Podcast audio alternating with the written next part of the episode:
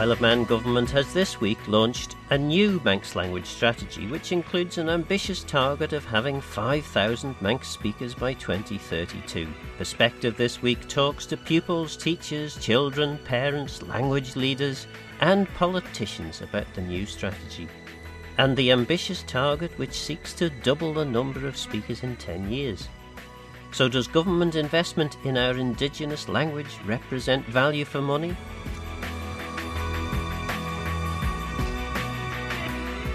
I spoke to Mooinjer Veggey directors Paul Salmon, Ralph Peake, and Adrian Cain. What are the key aspects for the development over the next uh, five years that uh, Mooinjer Veggey is focused on? I think really the um, Mooinjer Veggey wants to be focusing on the, the language, obviously, and how we can then support people uh, learning the language and how they can actually use the language. So it's really important to not only get the, the students the help, but also the families and, and their friends as well. So we want to sort of broaden that out in the future and, and offer support and encourage people to use the language more. And, and, specifically, what is it that Mooinjer Veggey does for for the uninitiated? I mean, Mooinjer Veggey means the little people or themselves. What what actually is the purpose of the organisation? Well, the purpose of the organisation is to promote the Manx language, but for the last 20 years, it's it's um, really ran the Bunscoill uh, school here. The department's now taken over the running of that, but we've still got the, the nurseries um, here at St John's, um, and it's really that promotion and how we can actually start working together. There's a number of charities here on the island, and we'd actually like to think that we can come together and, and work together um, as Manx language charities. And of course, uh, you mentioned the Bunscoill, uh, the Bunscoill Ghaelgagh, which is the Manx language school, and uh, your children actually attended this school. Absolutely, as the three boys did, um, which was great. We found that really excellent, really, that they actually had a, a language, um, a second language, uh, everything was taught in that second language, and, and our eldest son actually took his uh, GCSE Manx exam at, at U- University College of Man, as it was then. So he actually had to, to, go at night school to take that. But it was great, really, to have a 12 year old uh, pass a GCSE. Paul Salmon, you're also a, a director of uh, Veggey and um, member of the Cruinniú Committee and the, the, the founder and sole trader of the Tantaran Ramsey Manx Group. Uh, Tantaran Ramsey Manx Group, yes, it gets gets people together in, in Ramsey in the north to to uh, speak Manx and learn Manx. Um, indeed, within Chruinnaght, and Chruinnaght has always been set up to uh, encourage music and dance and the Manx language and it's been going a long time now, over 40 years. Um, and that was one of the key things. And it interacts with uh, the other Celtic countries, and their language is important to them. It's very important to us too. So we've got a kind of international dimension as well. That's carried on very successfully through the Bunscoill, interacting with uh, other countries too. Your, your engagement and involvement with Veggey comes in part, at least, because uh, your son attended the Bunscoill Ghaelgagh. He did indeed. Um, we moved to the island just about the time that he was starting school, and although uh, I'd spoken to him in Manx uh, when he was a small child, uh, he went to the Bunscoill. He picked up Manx really quickly. He really loved the school, uh, and it's really developed him as a person. Uh, and he, he, he, even though he's in his twenties now, he still regularly speaks Manx with people. He did his A level. He was at Ramsey Grammar School. He t- he's done his A level as well in Manx. So um, yeah, um, uh, I've seen it right the way through. And in fact, the other children from the north of the island that came to the school at the same time as, as the same time as he did are also still have that contact with Manx. Yeah. As well as this, you, you run the Tantaran uh, Ramsey Manx group. Um, I mean, what, why why are you so interested in the language? From a personal perspective, it's been around, and I've I've, I've been learning the language for uh, learning the language for thirty five years or more. So, uh, and I think it's really important for the island. It's part of it's part of the island, part of the culture. And Cheshaght Ghailckagh is the the motto, uh, Gyn chengey gyn cheer, uh, which is without without a language, you haven't got a, a proper country. Um, and, and and I strongly believe that, and other people do, and uh, I don't think people in general realise quite how many people around the island do speak a little bit of Manx or are involved with Manx. Tantaran is a way of encouraging that, and uh, works with the other Manx groups in the north of the island um, to encourage opportunity for Manx, and that's great. And presumably, new new lessons will be starting up in September. Oh, absolutely, we'll be starting a new set of lessons in September, and I hope to extend the range of, uh, uh, of lessons that we can do. Adrian Cain, uh, you're you're also a parent of, of a child at the Bun School, or a former former pupil at the Bun School, as well as now being a teacher at the Bun School. How does that all work? Well, very well, I hope. yeah. Well, yeah. I, you know, I'm, uh, my son is now at QE2. He, you know, we still speak Manx together at home. You know, so um, I live a lot of my life through Manx because obviously I teach through Manx, and then you know we continue to um, talk Manx at home. So it's just something very natural to him and natural to us, really. Um, but yeah, I, you know, teaching at the Bunschool is is um, well. I was talking to a linguist in Edinburgh not so long ago, and she said, "Oh, it's just."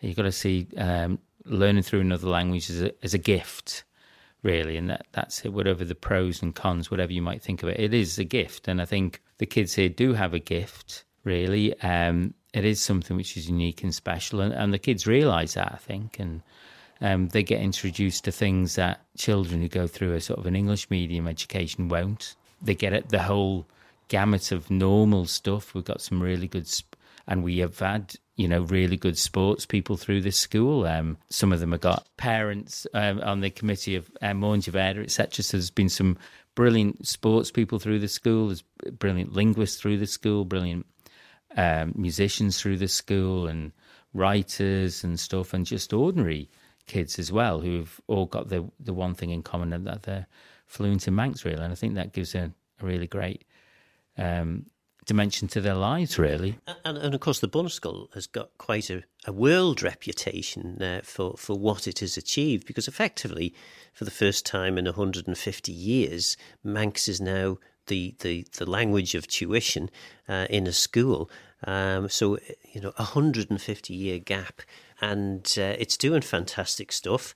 Uh, and also uh, managed to persuade UNESCO, of all things, to to actually change the, the language category because it was describing Manx as extinct, um, whilst the children were actually speaking Manx. Yeah, yeah, it's a number of years ago now, isn't it? Really, um, yeah, you know, the Bunschool is uh, it's an immersion school. We do loads of stuff with other schools, um, like in Ireland. We've got some good links with schools in Ireland and Wales now. We're talking to some Breton musicians are here um, today about doing a, a link with a you know, a Breton school. Um, so we have a quite a global perspective, I think. Um, and I think part of the reason we do is because we learn things through, you know, Manx Gaelic. So the kids are intellectually aware of language and, the, you know, about going between English and Manx. And uh, that is only good, I think, to, for their development of language, whether it be English. Um, you know, always said like if you if you you know, I know some parents might think, oh, you know, what will happen to quality of their English if they learn things through this uh, medium of Manx. always sort of said, you know, look, if you're really worried about the quality of the English, um, if that's a big concern to you, then you should definitely send your kid here because uh, ironically, learning through another language does just make you sort of, um, it does things to the brain, I think, which makes you ling- linguistically articulate in Manx and English, really. It benefits it's just that you know, it's it's just that sort of um, additional factor really, um, which other you know these are the only kids in the Isle Man who learn everything through another language. And, and, of course, it's not a unique thing in the world, uh, bilingualism or even trilingualism. Uh, what is uh, unusual is the situation in our part of the world where so few people speak a second language. Yeah, monolingualism can be cured as they say, you know. Um, yeah, I, there's no doubt about it. I think the kids here are more interested in language, full stop, and and it definitely helps them go on to take up other languages. Not because they're necessarily better at other languages, but I just think they're not intimidated by language.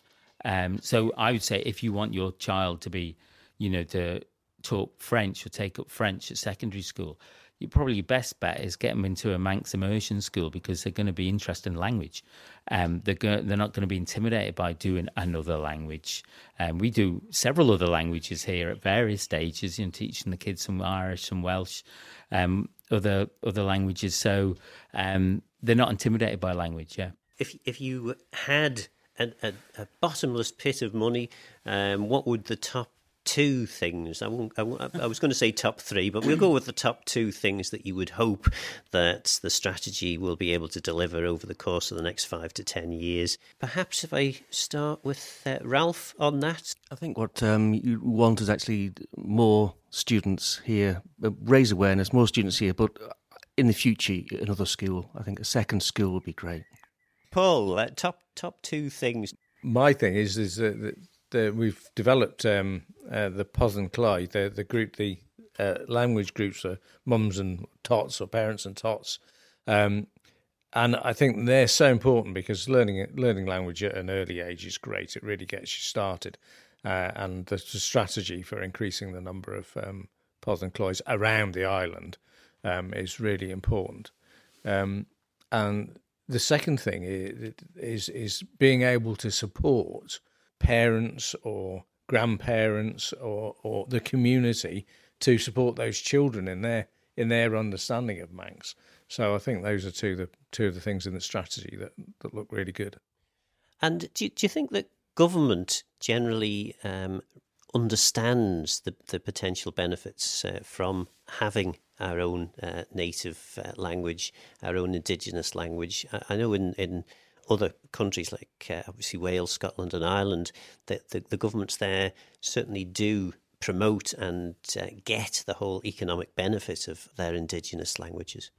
Yeah, I, I think I don't think we do uh, appreciate quite how valuable it is in in selling the Isle of Man as a you know as as a, as a country as a, a developed um, country and uh, you know and what it can do it gives a real character real shows its individuality.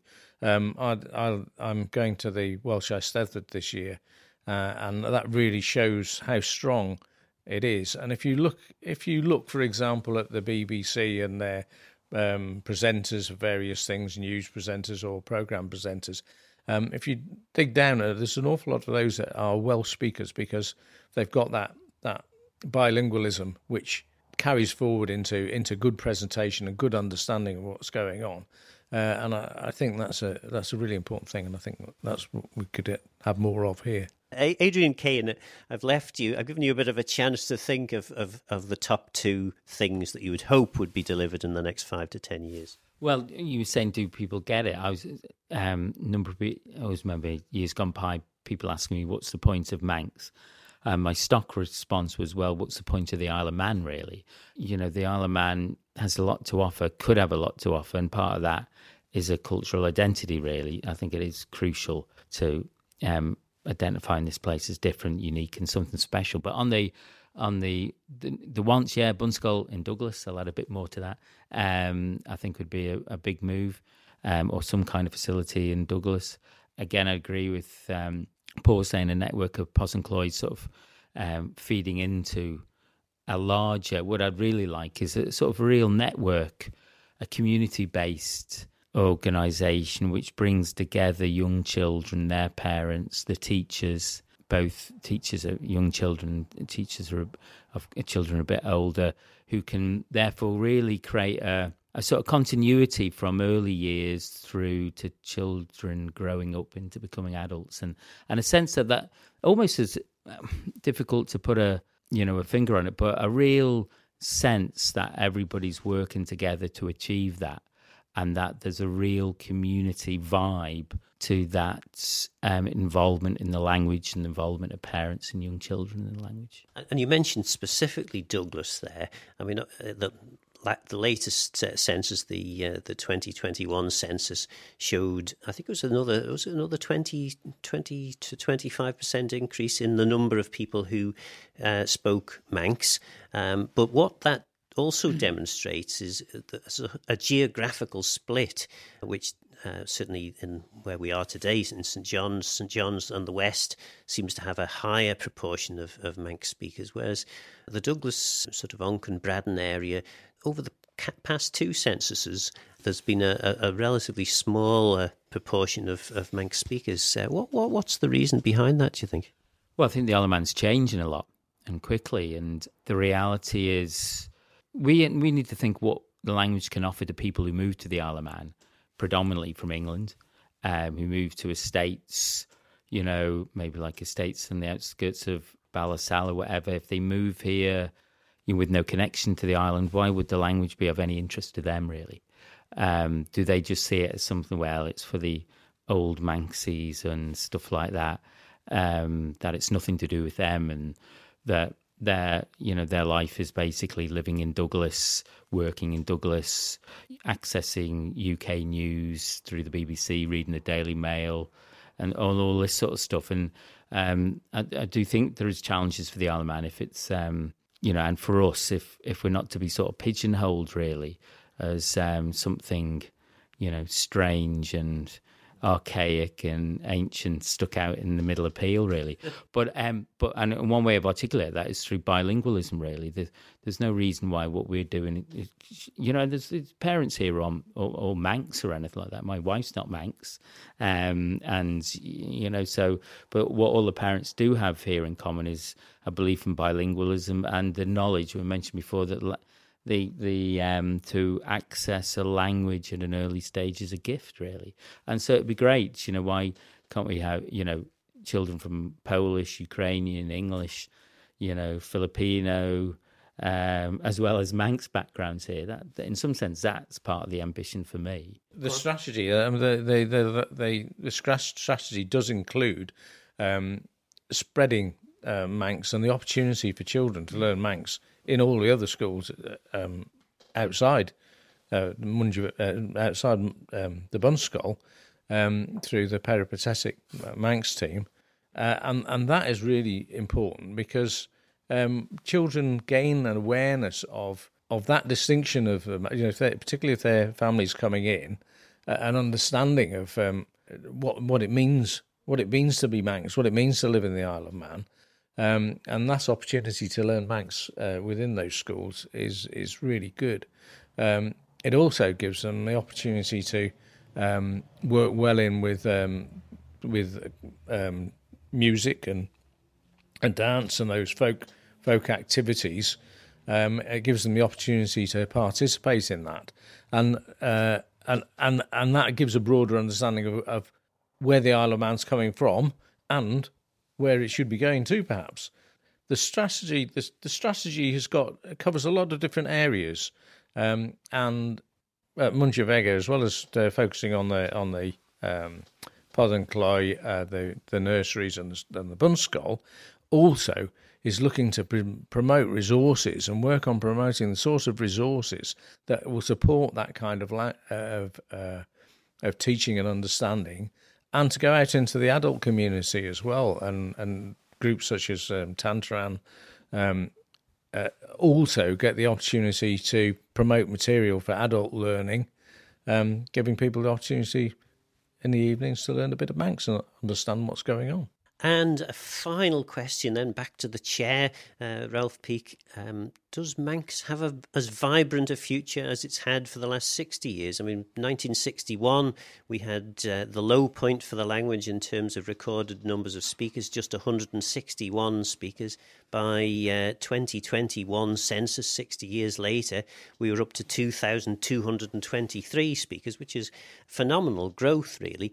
Um, do you think that level of growth is going to be able to continue in the future? Yeah, I, I think the future's strong, actually. I think when I went to school in, in Laxey Primary School, it's, it's, it's not something you're aware of, Manx language. And growing up in Laxey there, it was you know, people just didn't refer to it at all. So it's great to see it, and yourself and lots of other people put so much time and effort in over, you know, 20 years ago to really put Manx language now aware. People are aware of it now, and what we can do is build on that. We've got a good foundation here. We've got one school.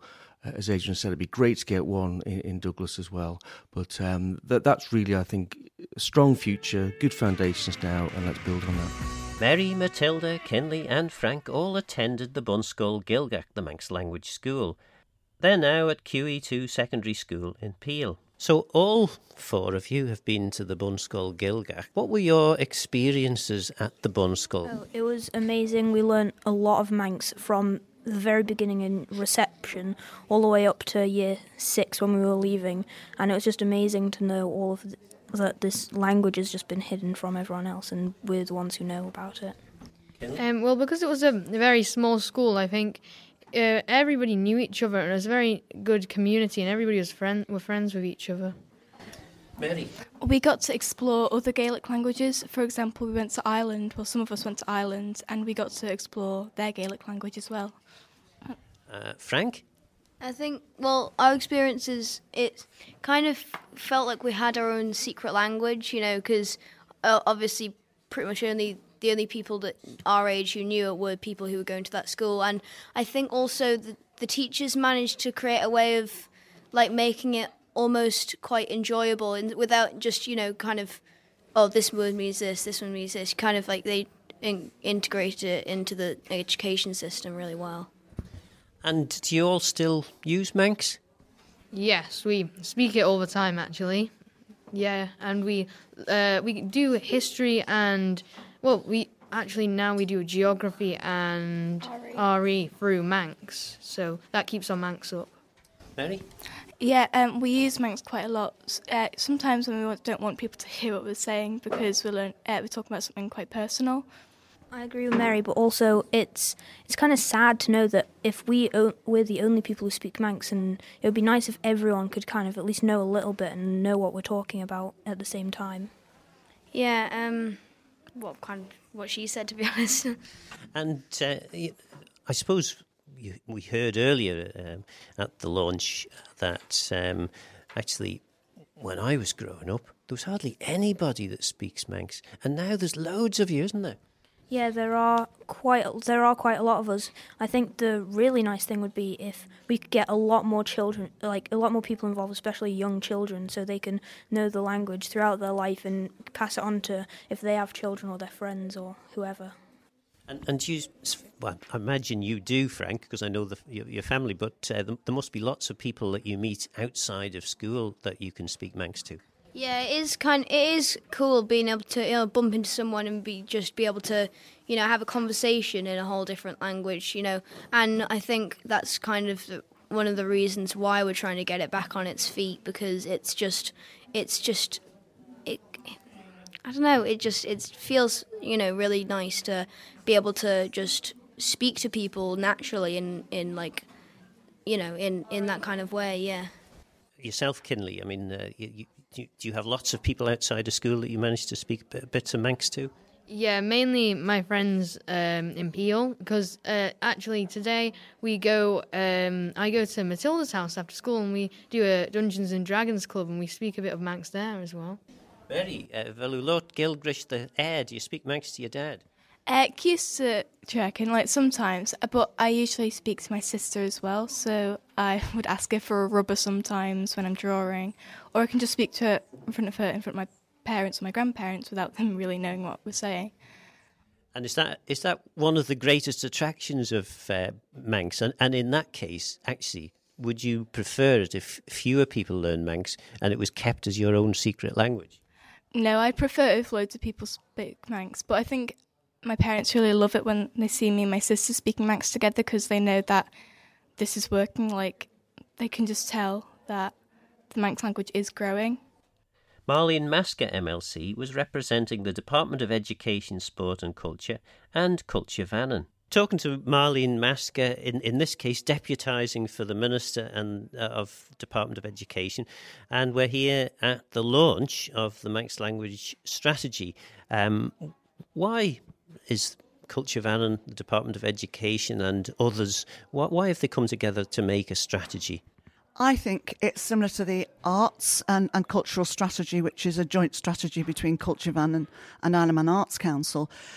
You gain you gain from uh, the energy from that joined up thinking and the interrelationship across government and across our, our communities is um, it's spreading now, and I think that's really healthy. So, this language strategy initiative has been growing uh, and emerging over a period of time, and um, I think it has gained momentum and recognition and impetus because of that joint working. I should also say I'm here today um, deputising for the chair of Culture Vannin both he and the minister weren't able to come and join us, but really wanted to be here. But I'm very proud to to be here and and launch the, this very important initiative. Yeah. You don't speak much Manx. I mean, you obviously speak a little bit, but uh, you, you're well known as a singer uh, in, in, the Manx language. Yes, and in fact, um, when I think back, I remember Mona Douglas asking me to go and sing in Brittany, and uh, I sometimes think if only I had gone then, but I was singing for a summer season with Mannin Folk, and if I'd gone then, I think I would be uh, probably an accomplished speaker because she offered to teach me, and I had to balance it up, singing at the Beach Hotel and the Majestic, or do I go to Brittany? But uh, unfortunately, I didn't go. But it's amazing the language, singing the language. Um, it does have a certain energy and there's something quite unique about it. And, you know, others do it much better than me, but as you'll recognise, it does lend itself to, to music and, and, and vocalising. And, uh, and that's obviously in the past, that's how tales and folklore has been passed down through poetry and the spoken word and the sung uh, matters that we, we can iterate. And I'm very proud to be able to do that. And it's amazing how your brain just clicks in and you can remember a song or a poem. Whereas Manx, I find quite tricky. Manx really was was barely considered in uh, you know when we were young. Generally speaking, most people who grew up in the 50s, 60s, and probably 70s had very little access to the language. But there's been a fundamental shift since then, hasn't there? Yes, and I think I shared with the children. I can remember when I was young, which is a long time ago in the 50s, but my dad was from the north. He was one of nine children. But at that time, the language really, it was almost looked down upon because of um, the influx of, of new residents, you know, from all over the place. But the language, I think, was seen to be of the almost another class. Um, and even the Isle of Man's history, I remember an orange history book, The History of the Isle of Man, and you'd open it up, and it was the most unimaginative material that you can that you could hope to, to, to have to engage with. But um, the resurgence, and as again I said, you know, I can remember going to my best friend's house, the Craines. Um, they lived above the bank in Ramsey, and Charles Craine was one of the pioneers that helped save the language from extinction. And of course, Constance Radcliffe taught at the grammar school and she did all that research with her husband, Bill. And they saw, thank goodness, they saw the value of the language in terms of our culture and heritage and potential. Um, and if they had not actually turned or steered people to turn a bit of a bend in the road there, um, we wouldn't be sitting here today on this amazing day where this language strategy has been launched. Does Tynwald get this? I know uh, Chris Thomas uh, pushed particularly to get the uh, Isle of Man to sign up to Part 3 of the uh, European uh, Treaty on Regional and Minority Languages. Um, but does, do you think members of Tynwald really understand much about the language? Uh, is it, is it a, a, a, concern or an interest of, of many, or, or is it just seen as one of those things that we kind of have to do, but not, not a great interest in it?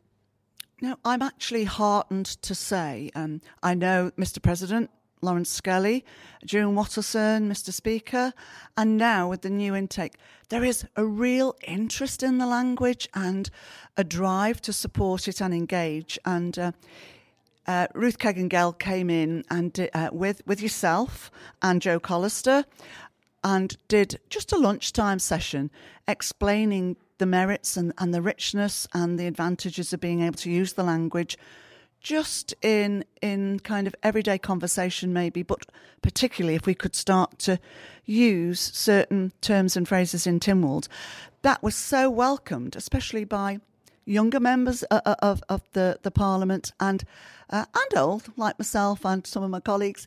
Um, but I've witnessed it in increasing and improving in the engagement and people getting more confident because the more you use it the better it gets. If you don't, you'll lose it. And uh, so I'm really hopeful that this will become even more uh, obvious to the listener. And the bishop uh, always says uh, the blessing in Manx. We he's very good at his languages. Um, I think the governor is also engaged with the language and really quite enthusiastic about learning the language um, with all his lang- linguistic skills. So I think um, this, again, today is a red letter day for the language strategy. And I, I, see this as just the beginning of the next phase. And to see so many of our young people here speaking so eloquently in both English and Manx and being confident and having that multifaceted um, approach. And again, their early years development, I think, has been enhanced by not just the language, but the Manx culture and music as well, because, as I said, as we've discussed, music and, and the song and spoken word can add such an awful lot to the early cognitive development uh, uh, of a young person's mind and brain. So I think it's just the beginning. Ruth Keggin-Gell is the Manx Language Officer for Culture Vannin. So, what does she think? Absolutely. We've been working hard together as a team in Jeebin to make this come together, and it's really exciting to have the launch of the strategy today, and it marks lots of exciting plans for the future. And why do, you, why do we need a strategy?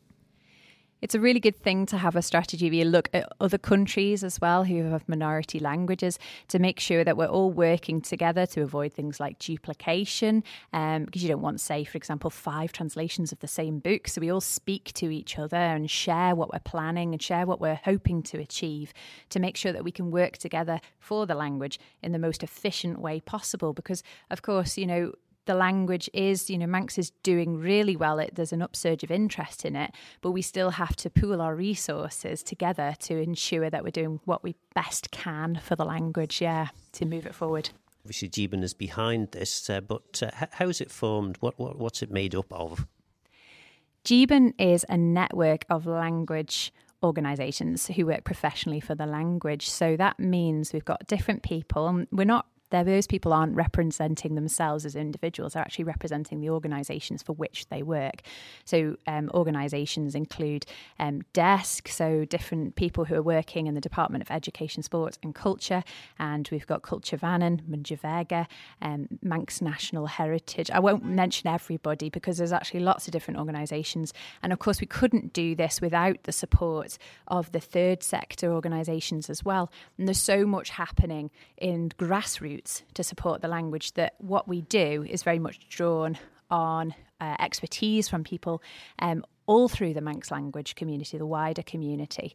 So, why we need to work together, as I say, in, in a in a group is basically to make sure that we're doing things right um, and to bring through things forward. And, and uh, yeah, you, if you look at different countries, they'll have these boards as well, sort of similar we've got the strategy. It's five year, possibly ten year um, strategy. What are the th- two things that you would think are going to be the biggest successes that we could uh, potentially achieve over the ten years of the strategy?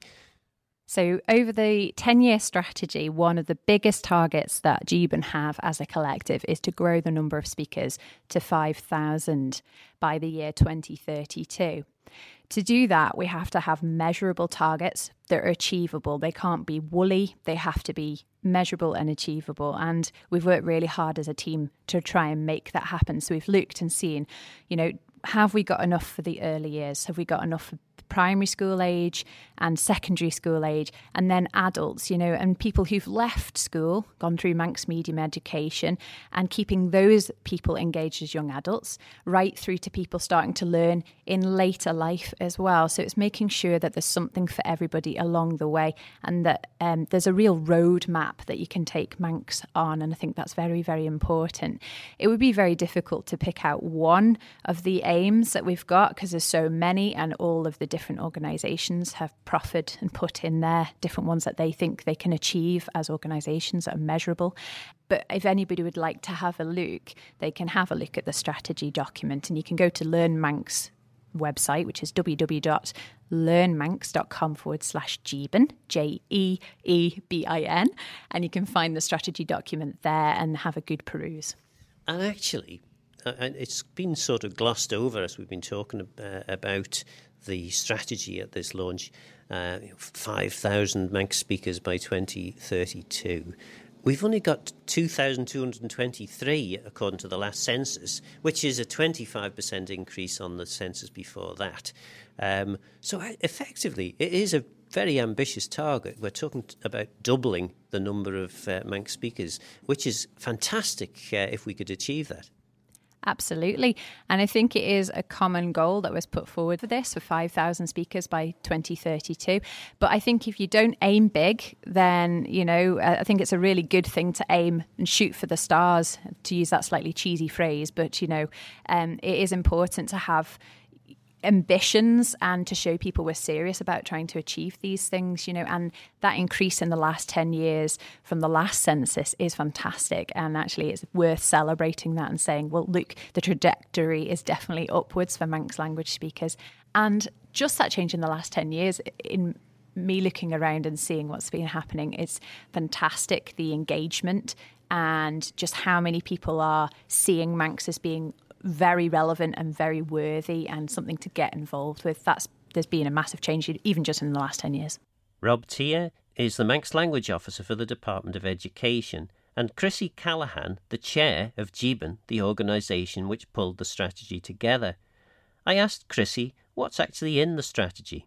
I mean, the obvious one is that the, the aim to grow the language, to, to increase the number of speakers, that's a big ask. It's a big target to grow to 5,000 speakers by 2032. But actually, if you don't have aspirational targets, you're always going to aim for just good enough. So let's aim high. Let's, you know, see what we can achieve over the next few years. And, and what the strategy aims to do is to break down actions in order to to try and achieve that. Um, working across um, different organisations, you know, Mooinjer Veggey starting at the very early years through the work of Possan Cloie, through the work of the nurseries, so that we're engaging and involving parents. And I know that's a huge focus for for Mooinjer Veggey moving forward. You know, how do we get parents involved in supporting their children in learning the language? Thinking about school, a huge focus is um, on how do we grow and develop teachers? Because actually, if you haven't got the teachers to grow and develop the language, how are you going to move that forward? So it's very much about encouraging teachers to want to teach through the language, helping them to upskill. And this is where Rob Rob's expertise and his team come in, um, so that we have got more teachers who are able to help us grow that aspiration to to um, increase the educational aspects of learning Manx. Um, it then looks at resourcing across organisations. You know, we've got MNH involved, um, and that's really important. Um, again, you know, looking at our culture and heritage, and then it's thinking about that social use of Manx um, in the wider community. You know, Manx isn't something you just do on a Tuesday night at the class you go to. Actually, how are we using Manx in our everyday lives? And certainly, as someone, well, I've been back a while now, back home, but someone coming back to Manx and, and learning Manx um, I try and use it when I'm out, out and about with those people I know are speaking it, just to practice it in my everyday life. Because I think the more we do that, the more we normalise the language, and the more it becomes something that that we all do naturally. So that's very much what the strategy focuses on, bringing all of those aspects together, which will hopefully then aim to meet that target of growing 5,000 speakers for 2032. And and Rob, I mean, you you're the head of the, the Manx language team uh, in the Department of Education, uh, particularly in relation to the um, teaching Manx in the schools, uh, Manx as a subject. Mm-hmm. Um, what, how, how big an, an, enterprise is that? Well, I mean, I just know that uh, we have we're very very busy trying to produce resources and getting all the lessons and and, and to to because we teach over well over 2000 pupils so being able to do that is a big ask. But then we look at the work, the fantastic work that MNH are doing, some of the good things up at Manx Radio, um, fantastic things at Culture Vannin, um, um, yep. the Bunscoill, of course, which is the hub of it all. Um, and then all of the other groups around the island, um, you know, the, the voluntary sector. So it's a huge joint effort, really. Um, so it's very exciting, you know, because I, I, I remember when it was a very when when the government weren't interested, when the schools weren't interested, when I was at school, and so we've come a long way. And it has moved substantially, hasn't it? I mean, when the the revival, uh, for want of a better word, started probably in the sixties and seventies, mm. um, and then really took a, a, a big drive forward in the early 90s. Um, there, there, was very little support from government, uh, but things have changed quite a lot now. Yes, and I think signing up to part three of the, the European Charter for Regional and Minority Languages has been huge in terms of the government's commitment to, to our language. So, you know, in order to, to apply for that, we had to look at where Manx was being developed and used across the island in all aspects of government, in all aspects of education. So it was a big undertaking, but we were absolutely delighted when we were accepted and, and we are now signed up to part three of the Charter. So I think that reflects the commitment from the government to to the language. And what does Part Three? I mean, what does that mean? Uh, you know, because for most people, they won't even know uh, what the charter is. Um, so, what, what, what, what? Um, and and also, I suppose they'll be thinking, didn't didn't the UK leave Europe, so what's that got to do with us? So, uh, could you tell us a bit more about yeah, It's, it's very much about protecting the languages, protecting regional and minority languages across Europe. Um, so, by signing up to that, you're acknowledging the importance of the language within your own, your own community, but you're also then signing up to something that supports that development across across the whole of Europe. So, in a sense, it's making you think carefully about which aspects or which aspects of the language that, that you are able to protect and develop. Um, and to make sure that you're monitoring and, and ensuring that you grow that space.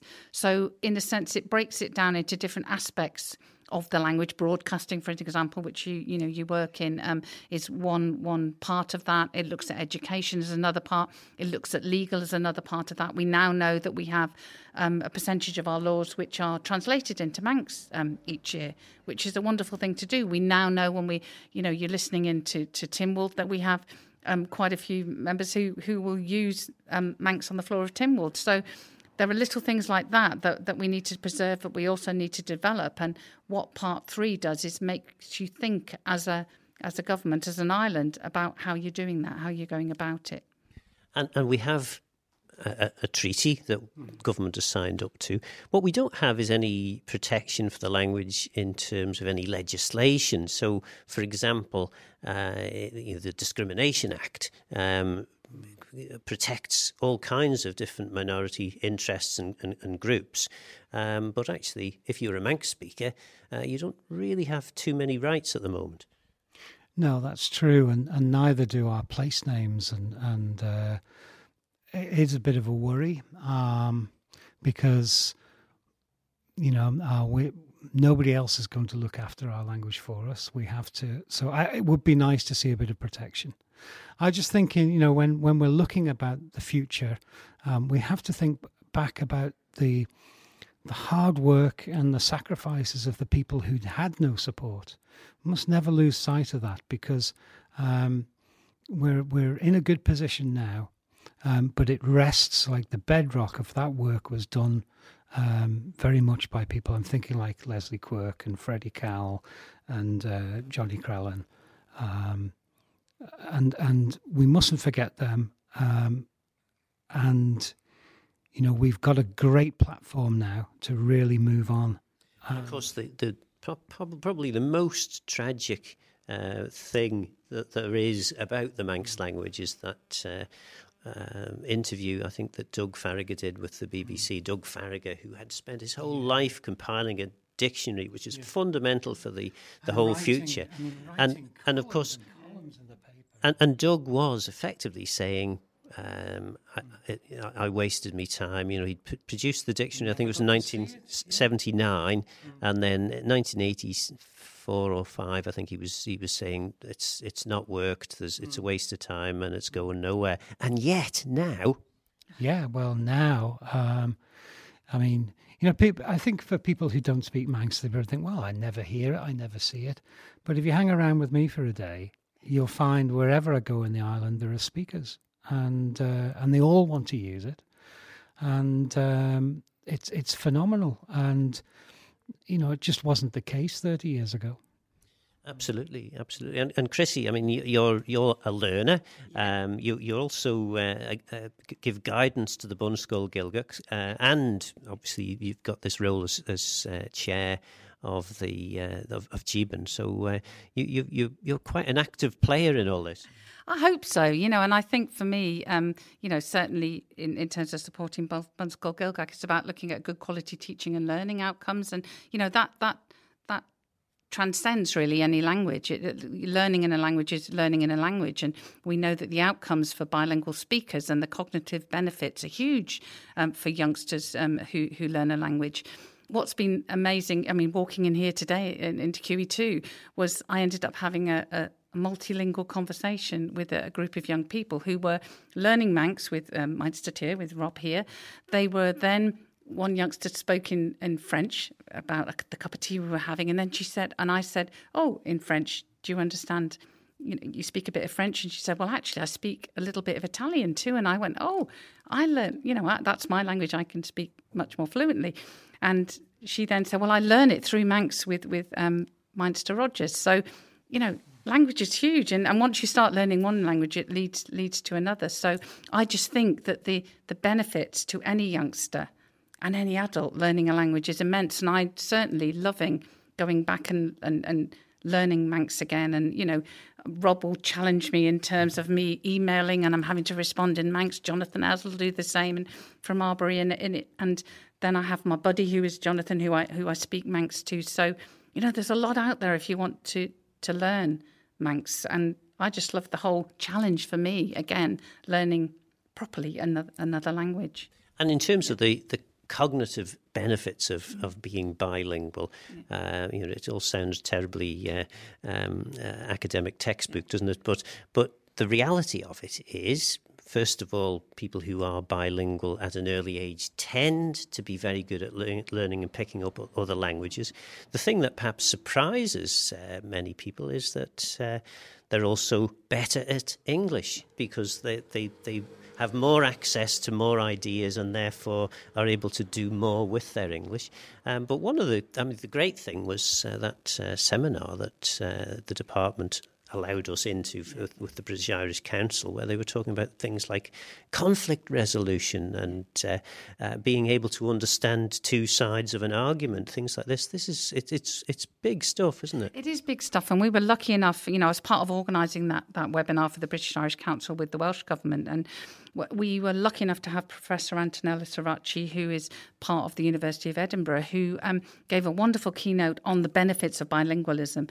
And, and what she was talking about is exactly what you were saying that there are so many more benefits than just being a good linguist and being able to access other languages. Actually, we know from so much of the research that the benefits of bilingualism will impact generic outcomes for young people in terms of their, their achievement and attainment later on in life. So, you know, it's it, it is immense in terms of what you can you can get from learning another language. And that's why, you know, why not make that Manx? You know, it's our language. We should be be preserving and developing that, you know, within schools and the outcomes for young people learning Manx are very good. So, you know, that's that's proof in the pudding really. So, final comment then, putting you both on the spot. Um, 5,000 Manx speakers by 2032. Is it going to happen? If you'd have said to me there'd be 2,000 speakers uh, 30 years ago, I'd, uh, I wouldn't have believed it. So, I, you never know. And I think, for me, I would like to see see it happen. It's an aspirational target. I think the joined up working is the way to achieve that. So I think by having a strategy, by mo- work, moving together rather than working separately, we're more likely to be able to achieve that. Yeah, well, it it kind of having Manx on the island kind of uh, differentiates us from the rest of the UK and reviving the, the whole culture of the island, basically. Ask Kinley. Yeah, uh, Manx is part of our identity, and I think if we forget that, then that's a big chunk of our culture gone. Gilkaboo! Is the strategy on the right track, or is Manx a thing of the past best left to history? Please get in touch with Phil Gawne at manxradio.com and let me know your thoughts and views.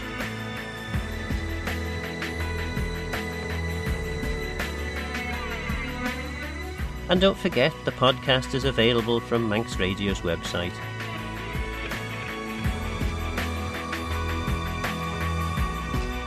But for now, I'm Phil Gawne, Goromayos on Geisha Grum. Thanks for listening.